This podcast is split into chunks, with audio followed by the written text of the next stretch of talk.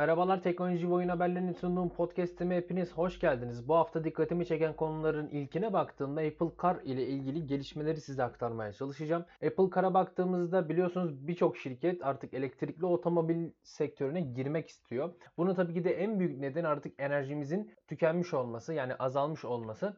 Neden? E, biliyorsunuz araçlar bu zamana kadar e, petrol ile çalışıyordu. Petrol ham petrolün yan ürünleriyle çalışan bir makineydi. Ama maalesef artık doğada organik bileşiklerin oranı düşmüş durumda. Yani petrolümüz artık tükeniyor, azaldı. Yeni bir rezerv bulunmazsa e, birçok şirket artık elektrikli otomobile geçmek istiyorlar. Bu yüzden de Apple teknolojiyle beraber gündeme geliyor genelde ve böylelikle elektrikli otomobil sektöründe de bir şeyler yapabileceğini söylüyor ve e, birçok gelişme yaşandı. Bu gelişmelerde e, tabii ki resmi bir kayıtlar oluyor, olmuyor, değişiyor ama ben güvenilirliği sabit olan e, konuları, bilgileri size aktarmaya çalışıyorum. Apple Car'a baktığında projenin kod adı Project Titan olarak geçiyor. E, yani o kadar fazla bilgimiz yok Apple Car hakkında.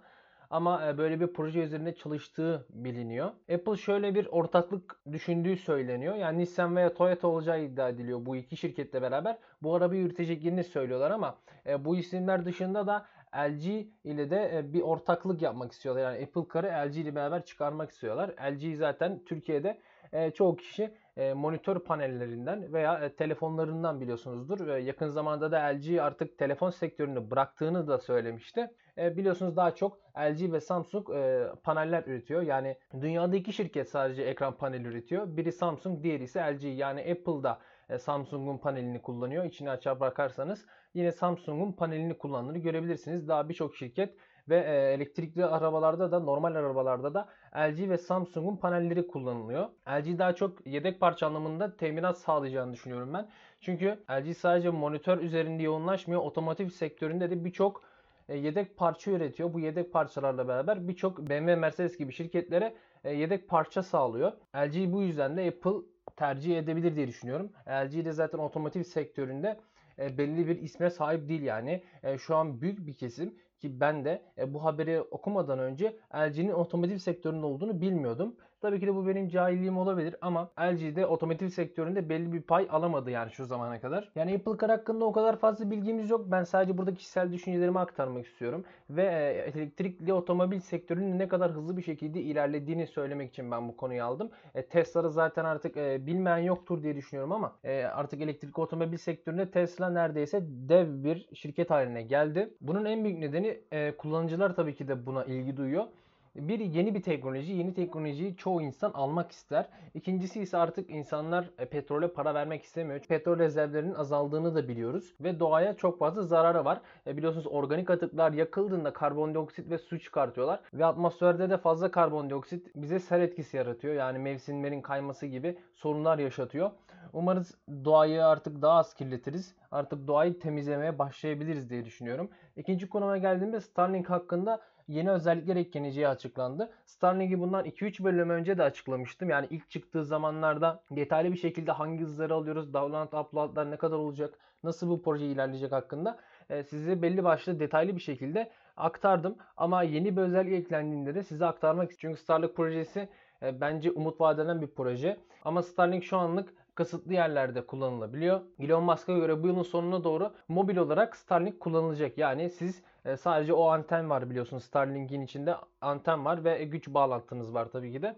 E, bunu mesela bir karavanınıza bir arabanıza koyup orada internetinizin olacağını düşünebilirsiniz. Yani artık her yerde internet olacak. Her yerde telefon, her yerde elektrik olduğu gibi her yerde de internet olmak zorunda diye düşünüyorum. Ve ilerleyen zamanlarda daha fazla yaygınlaşacağını düşünüyorum ama e, bölgesel bir fiyatlandırma yok şu anlık Starlink'te. Bu yüzden de dolar bazında biz Starlink'i satın alabiliyoruz ve e, çok kısıtlı yerlerde şu anlık Starlink projesi aktif bir şekilde devam ediyor. Starlink projesini böyle kısaca anlatmam gerekirse ama detayını da daha fazla istiyorsanız bundan geçmiş bölümlerime bakıp oradan detaylı bir şekilde hangi hızları alıyoruz, nasıl ilerleyecek bunu anlayabilirsiniz. Ama size kısa bir şekilde Starlink projesini anlatmak istiyorum. Starlink projesi e, biliyorsunuz yörüngelerde birçok uydu var ve bu uydular sayesinde zaten biz internetimizi sağlayabiliyoruz. Siz Starlink'i satın aldığınızda belli bir üyelik parası ödüyorsunuz ve en başta bir anten alıyorsunuz. Siz aldığınız o ekipmanla beraber direkt olarak atmosferdeki uyduya bağlanıyorsunuz. Yani hiçbir şekilde kablo sorunu yaşanmıyor. Böylelikle bakım sorunu da yaşanmıyor. Ama tabii ki de o uyduların bakımları bakımları oluyor ama o kadar fazla maliyetli değil. Yani e, kablo bakımları gibi ve sürekli olarak internet kopması yaşanıyor. Türkiye'deyseniz eğer e, gerçekten de internet sorunu hala devam ediyor Türkiye'de. Altyapı sorunu hala devam ediyor. Bu sorunlar hala çözülmedi. E, belli başlı ülkelerde tabii ki de e, bu sorun artık giderildi ve artık her yerde interneti kullanabiliyorsunuz ama yine de kablosuz olarak yani bir şekilde interneti kullanamıyoruz. Bu Starlink projesiyle beraber artık kablosuz bir şekilde ve mobil şekilde her yerde her zaman bu interneti kullanabileceğiz ve yüksek hızlar vaat edeceği söyleniyor. Umarız Starlink projesi daha hızlı bir şekilde yayılır e, ve bölgesel fiyatlandırmaya da geçeceğiz. Çünkü dolar bazında siz Starlink almaya kalktığınızda şu anki operatörlerden daha fazla para veriyorsunuz. Bu yüzden Starlink projesi bölgesel fiyatlandırmaya gidilmeli diye düşünüyorum. Üçüncü konuma geldiğinde F1 2021 duyuruldu. Bunu normalde almayacaktım ama fiyatına baktığımda bunu almam gerekiyor dedim. Çünkü oyun sektörünün ne kadar kötüye gittiğinin bir örneğini burada size vermek istiyorum. F1 2020'nin yapımcısını EA satın aldı. Artık biliyorsunuz e, çoğu büyük şirketler tekele dönüşmeye çalışıyor. Bu yüzden de sektör kötü yöne doğru gidiyor. Yani sadece EA değil Xbox'ta ve daha birçok şirket e, daha alt şirketlere yani Bethesda'yı da aldı biliyorsunuz Xbox. E, yani birçok şirket küçük şirketleri satın alıyorlar ve tekel yapmak istiyorlar diye düşünüyorum. Ama bu tamamen rekabeti düşürür. Rekabet düşerse de yani bizim aldığımız hizmet düşer. E, bu yüzden de ben bu durumu kötüye gittiğini varsayıyorum. İşte ben bu yüzden bu durumu desteklemiyorum. Yani birçok bağımsız yapım da oluyor tabii ki de yeni oyunlar üretiyorlar ama e, biz biz AAA oyunları da oynamak istiyoruz. Yani 3A oyunları da oynamak istiyoruz. Ama e, tamamen kurumsal bir şekilde bu şirketleri eğer siz satın alırsanız sizin emrinize girmiş oluyorlar. Yani siz ne istiyorsanız onu yapıyorlar. Sizin de yani şirket olarak düşündüğümüzde şöyle düşünüyor şirket. Ben para kazanmak istiyorum diyor. Ben güzel bir oyun çıkarmak istemiyorum. Bu benim umurumda değil. Ama ben para kazanmak istiyorum. Yani bu para kazanma sistemini nasıl yapacaklar? Tabii ki de oyunu satın alacaksınız. Oyunu satın aldıktan sonra oyun içi satın almalar olacak. Oyun içi satın almalardan da para kazanacaklar. Veya turnuvalar olacak. Turnuvalarla beraber de kazanacaklar. Yani e, çoğu şirket artık CSGO gibi, LoL gibi, e, Valorant'a çıktı biliyorsunuz. O gibi oyunlar çok fazla para kazanıyorlar. Bu şekilde oyunlar çok fazla para kazanıldığında birçok şirkette buna özenti bir şekilde bu oyunları üretmek istiyorlar. Ama her şirket bu işi yapamıyor. EA'yi de biliyorsunuz artık her yerde para kazanmak istiyor. Bunu yaparken de insanların gözüne sokuyor. Mesela Ubisoft'ta oyuncu satın almalar var ve e, pahalı mı? Paketten pakete değişiyor. Yani belli bir reklam politikasına göre ilerliyorlar. Ama EA tamamen dolar bazında ve hızlı bir şekilde para kazanmak istiyor. Hemen yani piyasaya sürdüğü gibi oyunu veya işte projeyi hemen para kazanmak istiyor. Bu yüzden de oyuncular bu yüzden de oyuncular EA'ye o kadar iyi bakmıyorlar. Ama yaptığı oyunlar da e, güzel, kendini tekrarladığı oyunlar da var. Her şirketin olduğu gibi kötü oyunları da var ama iyi oyunları da var. E, konuma döndüğümde F1 2021 16 Temmuz 2021'de PlayStation 5'te Xbox serilerinde çıkacak, PlayStation 4'te çıkacak, Xbox One'da ve PC'de yayınlanacak. Şu anda Steam sayfası aktif bir şekilde devam ediyor. O Steam sayfasına ulaşmak istiyorsanız podcast'imin açıklama kısmındaki linkten Steam sayfasına ulaşabilirsiniz. Oradan da fragmanını izleyebilirsiniz. E, F1 2021 zaten her yıl çıkıyor diye biliyorum. O kadar fazla ilgi alanıma girmiyor Formula 1 ama benim bu haberi almamdaki en büyük neden fiyatı oldu. Fiyatına baktığında standart sürümü 419 liraya alabiliyorsunuz. Deluxe Edition sürümü ise 530 liraya bu oyunu satın alabiliyorsunuz. Gerçekten de çok pahalı bir oyun ve her yıl çıkan bir oyun. Her yıl çıkan bir oyun için bu kadar fazla fiyat e, yani EA satın aldığı için bu fiyatlandırma oluyor diye düşünüyorum. Bu yüzden de yani en büyük örneklerinden biri ve gerçekten de Türkiye fiyatlandırması olmadı mı diye düşünüyorum. E, dolar bazında fiyatlarına bakmadım ama e, bu fiyat bile gerçekten de çok pahalı bir fiyat. Yani e, Türk kullanıcıların büyük bir kısmı bu oyunu almaz diye düşünüyorum. Tabii ki de oyunun e, fanları vardır. Bu oyunu alırlar. Ama benim gibi insanlar yani mesela ben Formula 1 hakkında o kadar fazla şey bilmiyorum. Ve ben e, Formula 1 oyunlarını oynamak istiyorum diyelim. Şu an mesela öyle bir heves geldi diyelim. Bu hevesi e, 530 Türk lirası ile beraber e, çökertiyorlar. Bu yüzden de oyunu ben satın almıyorum mesela. Yani böyle bir senaryo kurabiliriz. Bu yüzden de e, yeni kullanıcılar aktif hale gelemiyor. Yani benim gibi kullanıcılar da alsa mesela uygun fiyata alsa ve e, diğer kullanıcılar da alsa daha fazla kullanıcı edinecek F1. Ama e, böyle bir fiyatlandırma ile beraber ben mesela bu oyunu almam. E, yani bu yüzden de Türk kullanıcıların büyük bir kesimi de bu oyunu almaz diye düşünüyorum. Tabii ki de F1'i seven insanlar bu oyunu alabilir veya bende para için sorun değil, oyun güzel olsun, geri kalan hiçbir şeyin önemi yok diyen insanlar da var. Bu oyunu alabilirler. Ama ben şahsi düşüncemi söylemek istersem 500 Türk lirasına bence F1 yani her yıl çıkan bir oyunu almak doğru değil diye düşünüyorum. Doğru değil diye düşünüyorum. Konsol fiyatlarına baktığında 500 Türk lirasına bu oyunu satın alabiliyorsunuz. Deluxe sürümünü almak istiyorsanız da 580 Türk lirası bu oyunu vereceksiniz. Zaten konsol fiyatları normal fiyatlardan bir tık daha fazla olur. Bu yüzden de e, iki fiyat arasında pek bir sorun olmayacağını düşünüyorum ben. Bir alt başlığa baktığımda Days Gone biliyorsunuz e, Sony yapımı bir oyun. Bu oyun PC'ye çıkacağını ben e, bundan 2-3 bölüm önce de söylemiştim. Daha fazla detayı bilmek istiyorsanız da yine o bölümlere dönebilirsiniz. Ama ben fiyatının belli olduğunu açıklamak istiyorum size. 270 Türk Lirası'na şu an PC platformunda alabiliriz. Ama daha tarihi belli olmadı. Minimum sistem gereksinimleri o zaman söylemişimdir. Ama ben bir kez daha söylemek için sistem gereksinimlerini aldım. Minimum şöyle bir sistem gereksinimi istiyor. İşlemci tarafında i5 2500K istiyor. AMD tarafında ise FX 6300 istiyor. Belleğe baktığımda 8 GB istiyor. Yani 8 GB'ın üzerinde olmalı artık oyunların hepsi. Ekran kartına baktığımda GTX 780 istiyor.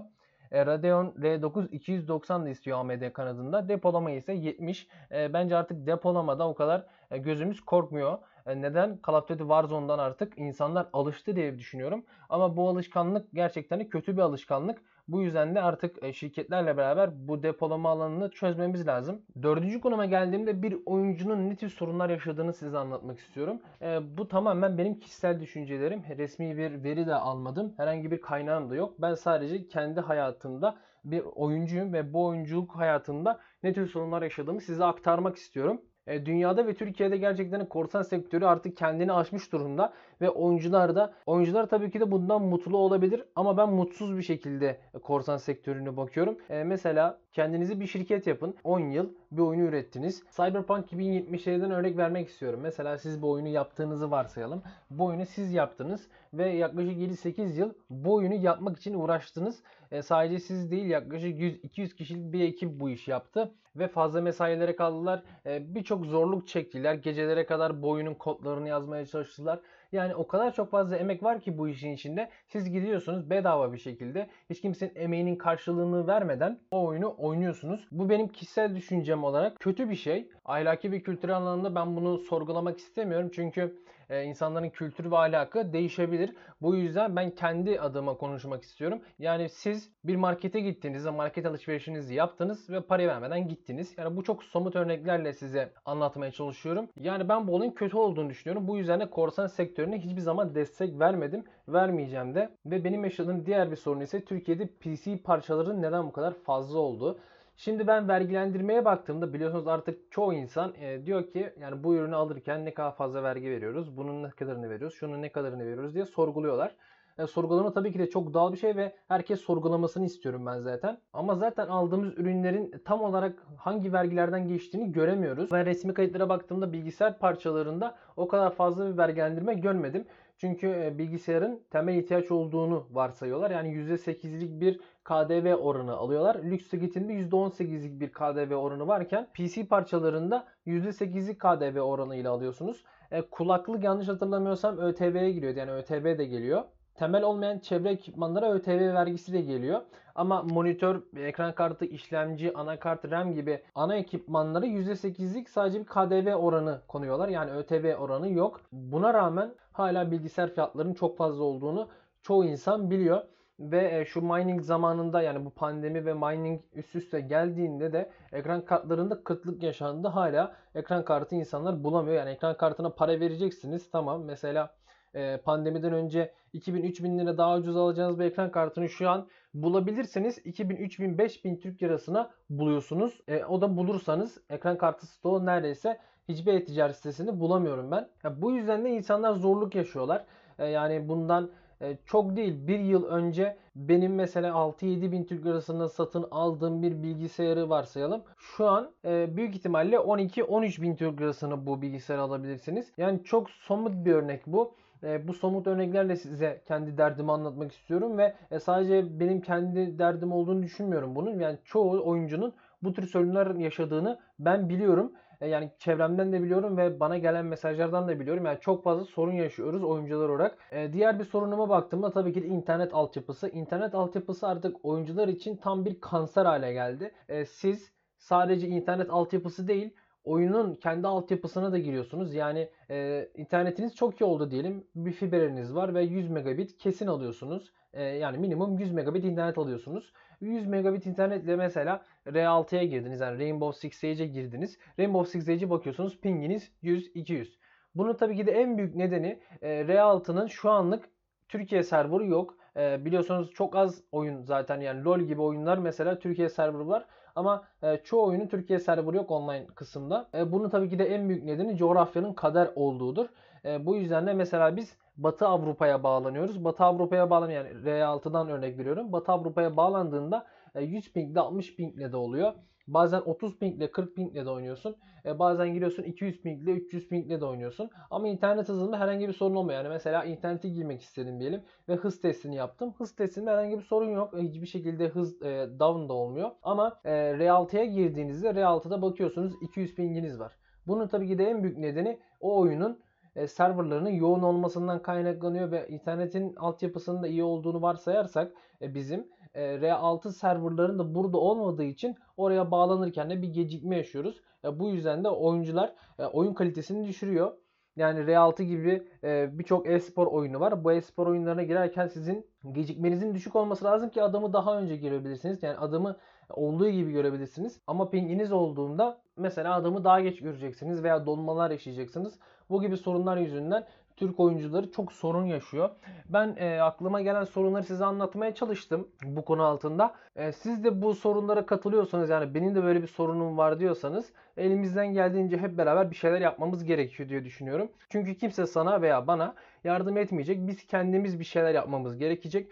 Bu yüzden de mesela yanlış hatırlamıyorsam R6'nın yapımcısına yani Ubisoft'un e, yapımcılarının geliştiricilerine sorduklarında yani mesela Türkiye'ye ne zaman server açacaksınız, açacak mısınız böyle bir düşünceniz var mı diye sorduklarında e, şu anlık böyle bir şeyin olmadığını söylemişlerdi bundan 2-3 yıl önce. E, siz de o videoyu biliyorsunuzdur zaten. E, bir YouTuber gitmişti sormuştu. Bunun tabii ki de en büyük nedeni coğrafyanın kadar olması. Bu gibi sorunlar yaşıyoruz. Daha birçok sorun yaşıyoruzdur ama benim aklıma gelen bunlardı. E, 6. konuma geldiğimde e, The Day Before adında bir oyunu size tanıtmıştım. Yaklaşık 2 e, bölüm bu oyunu tanıtmıştım. Bu 3. bölümde yani tanıtmak dediğimde gelişmeleri size aktarıyorum. Zaten çoğu kez söylüyorum. Eğer bir konuyu aldıysam o konunun sonuna kadar giderim. Yani e, bir oyunu ben dikkatimi çekti diyelim. Bu oyunun dikkatimi çektikten sonra olağan gelişmeleri size her bölümde anlatmaya çalışıyorum. Bu yüzden de saymıyorum. Mesela The Day Before'u 3 kere anlattım, 4 kere anlattım. İnsanlar sıkıldı değil. E, yeni gelişmeleri size aktardığım için sıkıldığınızı düşünmüyorum. Konuma döndüğünde The Day Before'un oynanış videosu yayınlandı yeni. Ama bu sefer daha detaylı bir oynanış videosu yayınlandı. 13 dakikalık bir oynanış videosu. Oyunun gerçekten de e, grafik kalitesi çok iyi. Vuruş hissiyatında bir tık sorun var ama bu oyun geliştirme aşamasında olduğu için böyle sorunun yaşanacağını ben varsaydım. Ama e, yapay zekanın da biraz kötü olduğunu gördüm. Tamam simülasyon oyunu değil ama araba sürüşlerine de baktığımda biraz daha kötü görünüyordu o araba sürüşü. Ama oyunun fiziğini bize aktarmaya çalışmışlar. Yani e, mesela çamur olayı var. Siz mesela arabaya bindiniz, arkanızda zombiler var e, bu zombilerden kaçmak istiyorsunuz. Arabaya bindiniz ve e, bir toprak yola girdiniz. Bu toprak yolda eğer çamur varsa çamura saplanabiliyorsunuz. Çamura saplandığınızda tabii ki de öyle biliyorsunuz. Yani e, o sizi yavaşlatabiliyor. Bu yüzden de oyunun fiziğini bu anlamda beğendim. Oyunun grafikleri de çok güzel. Oyunun grafiklerini çok beğendim. Ve e, co bir şekilde oynayabiliyorsunuz veya solo da oynayabiliyorsunuz. Bu oyun gerçekten de güzel. Eğer böyle bir oyun çıkarsa ben bu oyunu oynarım ve sizlere deneyimlerimi aktarırım. Ve çok fazla turnuva olur diye düşünüyorum. Turnuvalara da belki katılırım. Ee, bilmiyorum o kadar düşünmüyorum. Oyunu ben zevk alıyorsam ben bu oyunu oynarım. Eğer oyundan zevk almıyorsam ben bu oyunu oynamam. E, ama oyuna baktığımda, fragmanlarına da baktığımda zevkli gibi görünüyor. Oyun hakkında daha fazla detay öğrenmek istiyorsanız 13 dakikalık bir oynanış videosunu şu an ben podcast'imin açıklama kısmında bırakacağım. O podcast'ın açıklama kısmındaki linkten gidip 13 dakikalık bir oynanışını izleyebilirsiniz. Siz de düşüncelerinizi bana veya o fragmanın altındaki yorumlardan belirtebilirsiniz. Sizin düşüncelerinizi ben önemsiyorum. Ona göre e, bölümleri e, belli başlı konular alıyorum. Tabii ki de benim düşüncelerim önemli. Yani belli bir karma yaparak e, bu işi hallediyoruz. E, benimle nasıl iletişime geçeceksiniz? Benimle şu şekilde iletişime geçebilirsiniz. Ben biliyorsunuz 6 platformda yani 6 podcast platformunda bu bölümü yayınlıyorum. Ekstra olarak YouTube platformunda da artık bu bölümlerimi aktardım. Yaklaşık orada e, 5-6 bölümlük bir e, videolarım var. O videolardan girip oraya e, yorumlar kısmından bana iletebilirsiniz. O 6 platformun yanlış hatırlamıyorsam 2-3 platformunda da e, yorumlar kısmı var, beğenme kısmı var. O yorumlar kısmından da bana iletebilirsiniz. Ama Spotify gibi, Google Podcast gibi, Anchor gibi platformlardan siz bana erişiyorsanız zaten her bölümün açıklama kısmında ben iletişim linklerimi bırakıyorum. Yani Instagram platformunu bırakıyorum. Instagram platformunda da düzenli olarak içerikler üretiyorum. Orada da yararlı bilgileri oradan ulaşabilirsiniz. Ve düzenli bir şekilde oradan gelen güncel haberleri size aktarıyorum. Mesela indirimlerde oyun bedava olduğunda bu gibi haberleri size direkt olarak aktarıyorum ve hızlı bir şekilde etkileşim alabiliyoruz. Oradan da benimle Instagram platformunda benimle iletişime geçebilirsiniz. Yani birçok platformda birçok şekilde bana ulaşabilirsiniz. Altıncı konuma baktığımda Nintendo'ya özel oyunlar biliyorsunuz e, uzun zamandır çıkmıyor. En son Zelda çıkmıştı. Zelda'yı herkese tavsiye ederim. Zelda gerçekten bir oyuncu için oynanması gereken kesin oyunlardan birini yani listenize kesin eklemeniz lazım. Zelda gerçekten açık dünya anlamında e, çok iyi bir oyun. Bu oyunu sizin deneyimlemenizi çok isterim ve e, deneyimledikten sonra da bana aktarabilirsiniz düşüncelerinizi. E, Nintendo şöyle bir açıklama yaptı. Nintendo gelecekte ana oyun serilerini desteklemenin yanı sıra daha fazla tamamen yeni oyunlar çıkartacağını söyledi. Tam bir tarih vermedi ama e, yani artık Nintendo platformuna biz özel oyunlar çıkartacağız ve artık oyuncularımız, Nintendo oyuncuları ayrıcalıklı özelliklerimize kavuşacak demek istiyor. E, PlayStation özel oyunlar da çıkıyor. Daha birçok platforma özel oyunlar çıkıyor. E, PC platformu daha çok karma oluyor. Ama Nintendo oyunları genelde PC platformuna çıkmıyor. PlayStation oyunlarına çıkan e, çoğu oyun eğer PlayStation özel bir oyun değilse PC platformuna çıkıyor. Ama Nintendo'nuz var ise bence çok şanslısınız. Çünkü eğer bir işe gidiyorsanız, okula gidiyorsanız, toplu taşımaya bindiniz. Orada e, oturup normal bir şekilde elinizde sadece küçük bir konsol ile Nintendo ile yani e, bu oyunu oynayabilirsiniz ve çok zevkli oluyor. Kafa dağıtmalık bir oyun.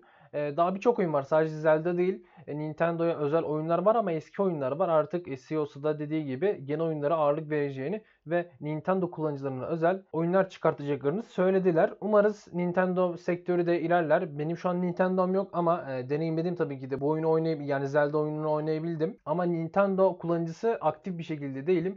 Nintendo'yu ben size tavsiye ederim. Yani otururken, dinlenirken e, elinize alıp yani telefon yerine bu Nintendo'yu alıp oynayabilirsiniz. Çok zevkli oyunları da var. E, kötü oyunlar var mı? Her platformda olduğu gibi Nintendo platformunda da kötü oyunlar var. Şimdilik benden bu kadar. Beni dinlediğiniz için teşekkür ederim. İyi günler dilerim.